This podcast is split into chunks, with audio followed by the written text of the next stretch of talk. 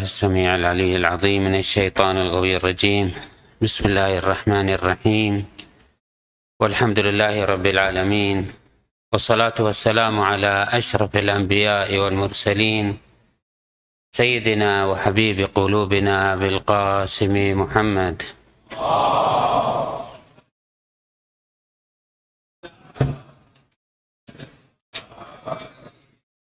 وعلى أهل بيته الطيبين الطاهرين.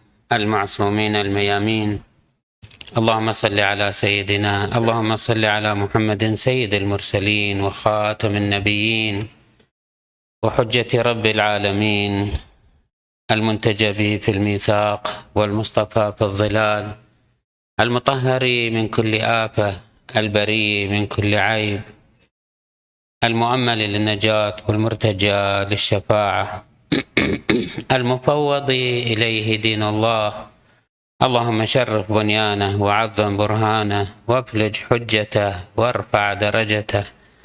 اللهم أضع نوره وبيض وجهه وأعطه الفضل والفضيلة والمنزلة والوسيلة ودرجة الرفيعة. وابعثه اللهم مقاما محمودا الذي وعدته يغبطه به الأولون والآخرون. اللهم صل على محمد وآل محمد. الأوصياء الراضين المرضيين بأفضل صلواتك وبارك عليهم بأفضل بركاتك. والسلام عليه وعليهم وعلى أرواحهم وأجسادهم ورحمة الله وبركاته. ثم السلام عليكم أيها المؤمنون جميعا ورحمة الله وبركاته. قال عز من قائل في محكم كتابه الكريم بسم الله الرحمن الرحيم. ولا تخزني يوم يبعثون يوم لا ينفع مال ولا بنون إلا من أتى الله بقلب سليم. وأزلفت الجنة للمتقين وبرزت الجحيم للغاوين وقيل لهم أين ما كنتم تعبدون من دون الله؟ هل ينصرونكم أو ينتصرون؟ فكبكبوا فيها هم والغاوون. صدق الله العلي العظيم. من المناسب جدا أن نبارك لكم ولعموم المؤمنين هذه الأيام المباركة وهذه المنح الإلهية التي سوف تستقبلنا هذه اللحظات القادمة في هذا في نهاية هذا الشهر وبداية شهر الله الكريم شهر رمضان. حيث يفترض أن يعتني المؤمن يعتني العاقل بما يهمه في هذه الأيام وفي هذه المناسبة. لعله الإنسان في أيام دهره يكون في شأن من شؤون جوارحه. يقيم وعده وأهله وبيته. بمعنى أنه الإنسان طوال سنته يكون في مقام معالجة شؤونه الاجتماعية والأسرية والبدنية يأكل ويشرب. ويبحث عن أسباب الرزق والصحة والعافية والنماء. ولكن هذه الفرصة الاستثنائية يفترض أن يلتفت إلى مبانيه الذاتية إلى قلبه إلى جوانحه لا إلى جوارحه. يلتفت إلى المباني الأصلية التي هو بها.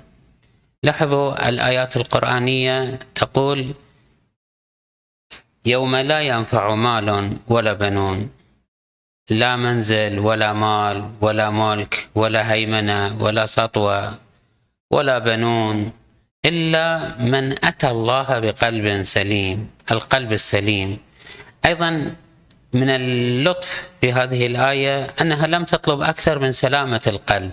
الله جل وعلا أوجدنا بقلوب منطوية على معاني كثيرة منطوية على حقائق منطوية على فطرة منطوية على نور وهداية.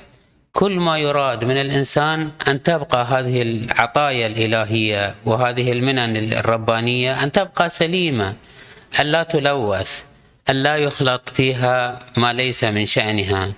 فالقلب هو بيت الله. القلب لا يسع الله عز وجل. أرضه أرضه ولا سماؤه ولكن يسعه قلب عبده المؤمن. طبعا القلب كما لعله يتبادر في الذهن هذه الجارحة الصنوبرية التي تكون في الصدر التي تضخ الدم وتقوم بعملية إدارة البدن تقريبا من حيث الدم. هذا من الواضح والجلي أنه ليست هي هذه المقصود. القلب هو أنت. إذ أن الإنسان في بنيته العامة فيه هذا الجهاز مسمى بالقلب. وفيه جهاز آخر مسمى بالعقل وفيه قدرات الحاسة والشامة والناظرة. كل هذه الأجهزة التي سخرت لبناء بنية الإنسان وتخدم بنية الإنسان كلها تدار من قبل القلب. القلب الذي هو أنت الذي هو روح الإنسان الذي هو جوهر مجرد آه، مدبر لهذه البنية كلها. نعم لعله يكون لها خصوصية بهذا الجهاز الخاص. بمعنى أنت أيها الإنسان تدير وجودك وبدنك من خلال هذا الجهاز المادي هذا الجهاز الصنوبري. الآن هناك أسرار تكوينية بينك وبين هذا القلب. ولكن من المعلوم أنه لست أنت هو هذا الجهاز. الآن أصبح الإنسان قادر على أن يستبدل قلب بقلب ولكن ذاتك ونفسك لا تتبدل. نعم نفسك تحيط وتدبر وتسوس شؤون بدنك من خلال هذا الجهاز ولعله من خلال العقل ولعله من بعض الأجهزة الأخرى. ولكن وراء كل هذه الأجهزة المادية وراء هذا الدماغ الذي في الرأس وراء هذا القلب الذي في الصدر وراء هذا الآلات الموجودة في جوف الإنسان هناك روح هناك جوهر مجرد يدبر شأن ال ال الإنسان كله. ولذلك نجد أن القرآن الكريم يعول على القلب الذي هو أنت في شؤونه وفي أحواله. لاحظوا الآيات القرآنية كلها تشير إلى هذه الحقيقة أن القلب هو الذي تدور حوله دائرة الأمور. يقول الله عز وجل هذا ما توعدون لكل أواب حفيظ نعم من خشي الرحمن بالغيب وجاء بقلب منيب. الذي ينيب الذي يرجع إلى الله عز وجل هو القلب. ومن الواضح أن هذا ليس المقصود به هذا القلب الصنوبري. يقول الله عز وجل ختم الله على قلوبهم. هذا الذي يختم عليه ليس هو هذا الجهاز وإنما على القدرة الإدراكية الروحية التي لهذه الجوهرة الثمينة الذي هو أنا وأنت. يقول الله عز وجل في قلوبهم مرض. ليس المقصود بالأمراض أي آه هذه المشاكل التي تنتاب هذا القلب الصنوبري من مثلا مشاكل في الشرايين أو في الصمام أو هذا ليس هو المراد بمرض القلب. وإنما مرض القلب هو تكلس الذنوب على روح الإنسان تجعله غير قادر على استيعاب وفهم الحقائق الإلهية. يقول الله عز وجل قست قلوبكم من بعد ذلك فهي كالحجارة.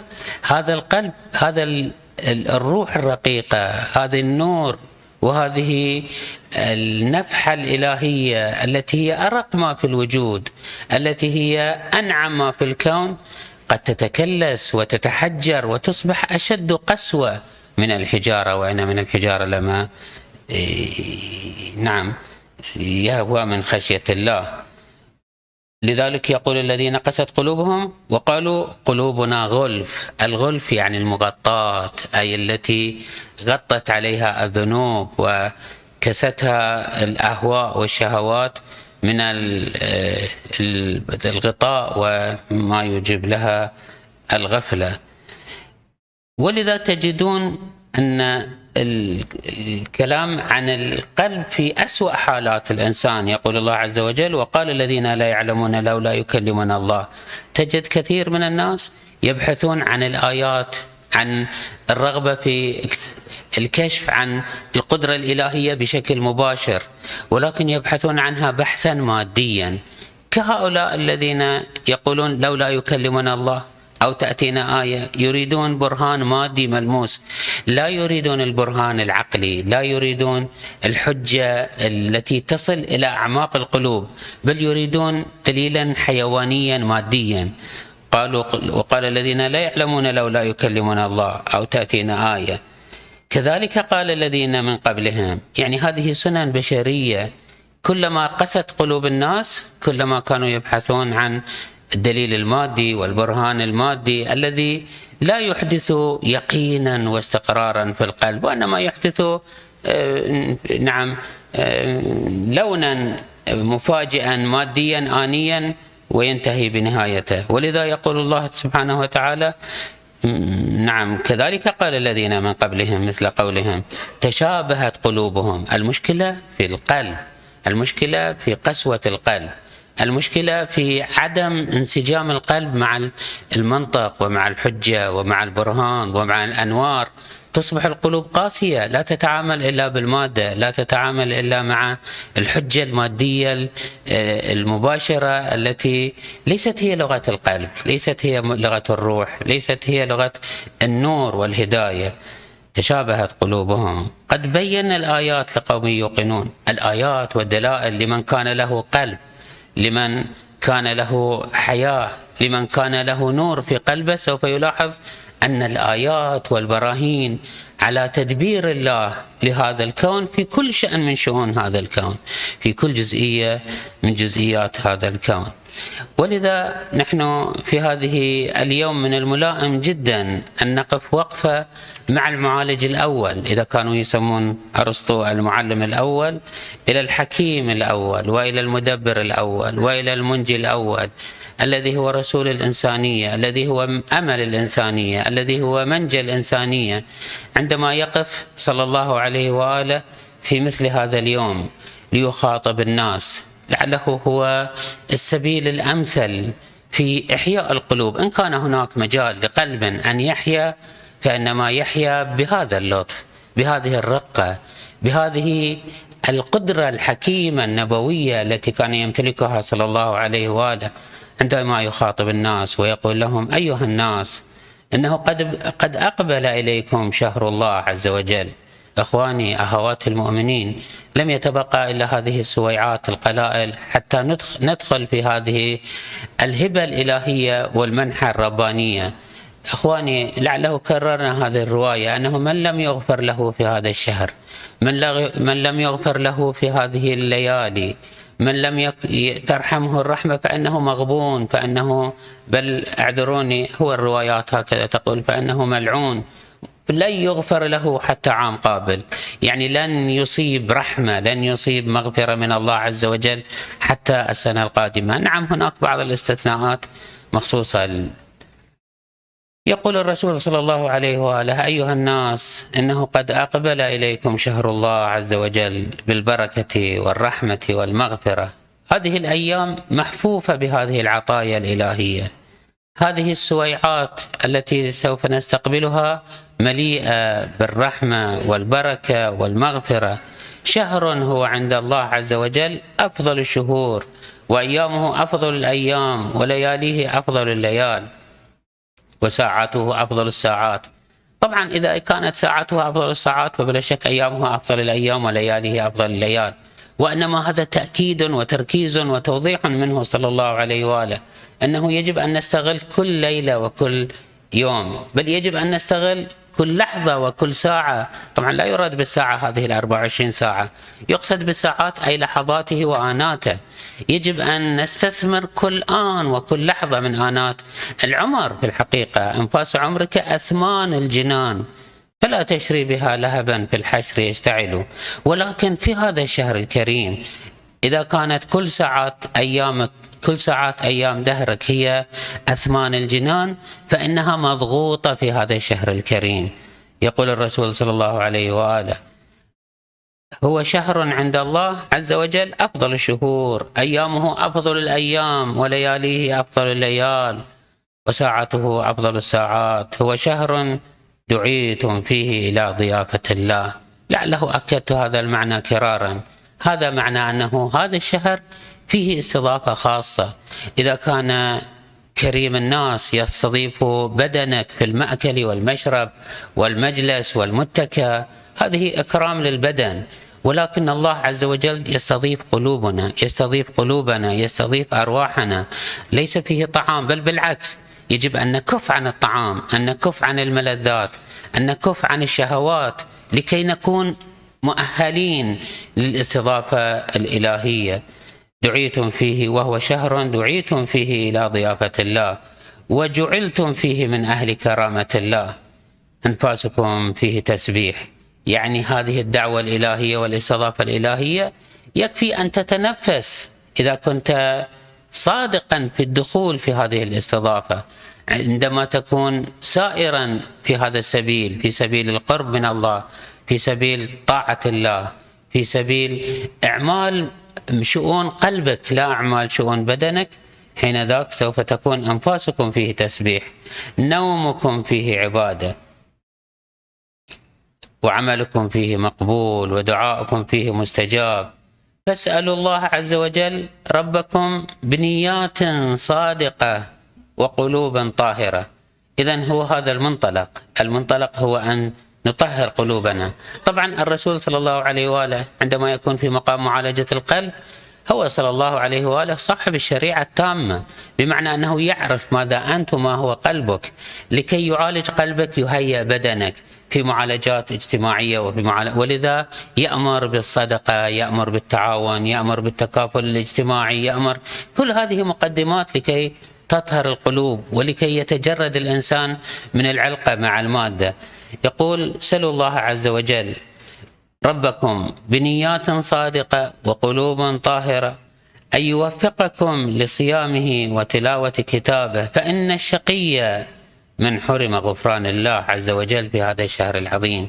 نعم إن أشقى الأشقياء أن يعبر الإنسان هذه الأيام وهو في لهو وغفلة ولا ينتقل نقلة نوعية صادقة من عالم الحيوانية وعالم البدنية وعالم المادة إلى عالم الروح وعالم الأنوار وعالم الهداية.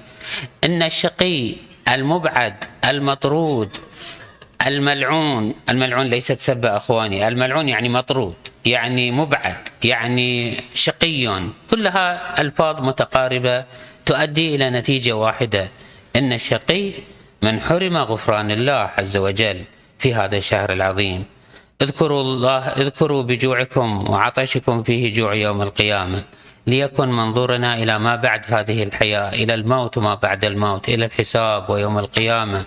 تذكروا طبعا مع الأسف في هذه الأيام أصبح الشهر الكريم لا يثير في النفس إلا القليل والمحدود من الشعور بالعطش والجوع. الآن أغلب الناس يصومون تحت أجواء مهيئة ومكيفة و لعل البعض ينام أغلب أيام النهار بحيث لا يعاني حالة العطش والجوع بينما يراد أن يعبر الإنسان حاله استثنائية من حياته اليومية عندما كان يأكل ثلاث وجبات أربع وجبات ويتعاطى بينها بعض الملطفات أيضا. يراد منا ان هذا الشهر الشريف أن نعيش حالة من الشظف أن نعيش حالة من الجوع أن نعيش حالة من العطش لكي نتذكر بجوعنا وعطشنا جوع يوم القيامة وعطشه. أيضا التعاون الاجتماعي الذي يحدث حالة من الرقة واللطف. وتصدقوا على فقرائكم مساكينكم. وقروا كباركم وارحموا صغاركم. يتوقع منا أخواني أخواتي المؤمنات أن نعتني في هذه الأيام القادمة بكل من يكون لنا بسط على يده، ليس بالضرورة صغير، ليس بالضرورة عبيد، اليوم لا يوجد عبيد، وإنما يوجد من هو تحتنا في الإدارة، في العمل، في القدرة المالية، في الوضع الاجتماعي، كثيرين يكون تحت أيدينا، لعله كنا نتعامل بنحو من التكبر والاستعلاء والعنف، يجب أن نراجع أنفسنا لكي نحدث منهج جديد في التعاطي منهج الرقة واللين واللطف. وقروا كباركم وارحموا صغاركم وصلوا أرحامكم واحفظوا ألسنتكم وغضوا عما لا يحل النظر إليه أبصاركم وعما لا يحل الاستماع إليه أسماعكم. تحننوا على أيتام الناس يتحنن على أيتامكم. بطبيعة الحال عندما تنتشر الأخلاق الحسنة سوف تكون حسنة على الجميع. إذا أثرنا أنا وأنت أثرنا حالة التعاطف الاجتماعي في التحنن على الصغار وتوقير الكبار ووصلة الرحم والتلطف بالأيتام سوف ينعكس بالنتيجة علي عندما أكبر سوف ينعكس علي عندما يكون عندي أيتام.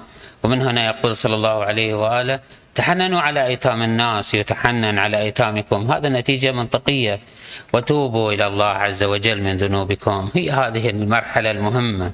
هي أن نستحدث توبة استحداث التوبة يعني أن نشعل في أنفسنا ولعله كررت هذا المعنى كثيرا. التوبة أشبه ما تكون بحالة انطلاق منبثقة من حالة احتقان روحي.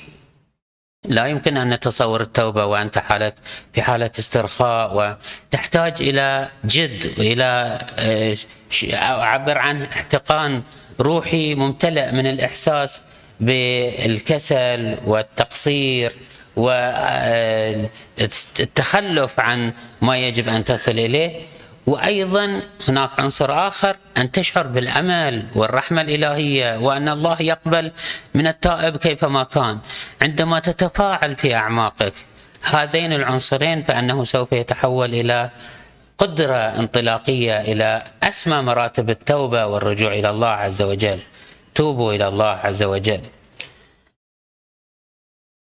يقول توبوا إلى الله عز وجل من ذنوبكم وارفعوا إليه أيديكم بالدعاء في أوقات صلاتكم فإنها أفضل الساعات. ينظر الله عز وجل فيها بالرحمة إلى عباده. يجيبهم إذا ناجوه ويلبيهم إذا نادوه ويعطيهم إذا سالوه ويستجيب لهم إذا دعوا. أيها الناس إن أنفسكم مرهونة بأعمال إن أنفسكم مرهونة بأعمالكم ففكوها باستغفاركم. وظهوركم ثقيلة من أوزاركم فخففوا عنها بطول سجودكم. واعلموا أن الله عز وجل أقسم بعزته أن لا يعذب المصلين. هناك رحمة إلهية هناك لطف إلهي هناك من؟ رباني. آل الله على نفسه. آل الله على نفسه يعني ألزم الله نفسه أن لا يعذب عباده وأن لا يبعد عبدا قصده. ارفعوا إليه أيديكم بالدعاء في أوقات صلاتكم فإنها أفضل الساعات ينظر الله عز وجل فيها بالرحمة إلى عباده. يجي يجيبهم إذا ناجوه ويلبيهم إذا نادوه ويعطيهم إذا سألوه ويستجيب لهم إذا دعوه. أيها الناس إن أنفسكم مرهونة بأعمالكم ففكوها باستغفاركم وظهوركم ثقيلة من أوزاركم فخففوا عنها بطول سجودكم. واعلموا أن الله عز وجل أقسم بعزته ألا يعذب المصلين والساجدين وألا يروعهم بالنار. يوم يقوم الناس لرب العالمين. ندعو الله عز وجل أن يلطف بنا وأن لا يشوه وجوهنا بالنار. وأن يبعد عنا غضبه وأن يدخلنا في رضاه. وأن يجعل لنا رسول الله صلى الله عليه وآله وسيلة إليه. وأن يشفعنا فيه والحمد لله رب العالمين.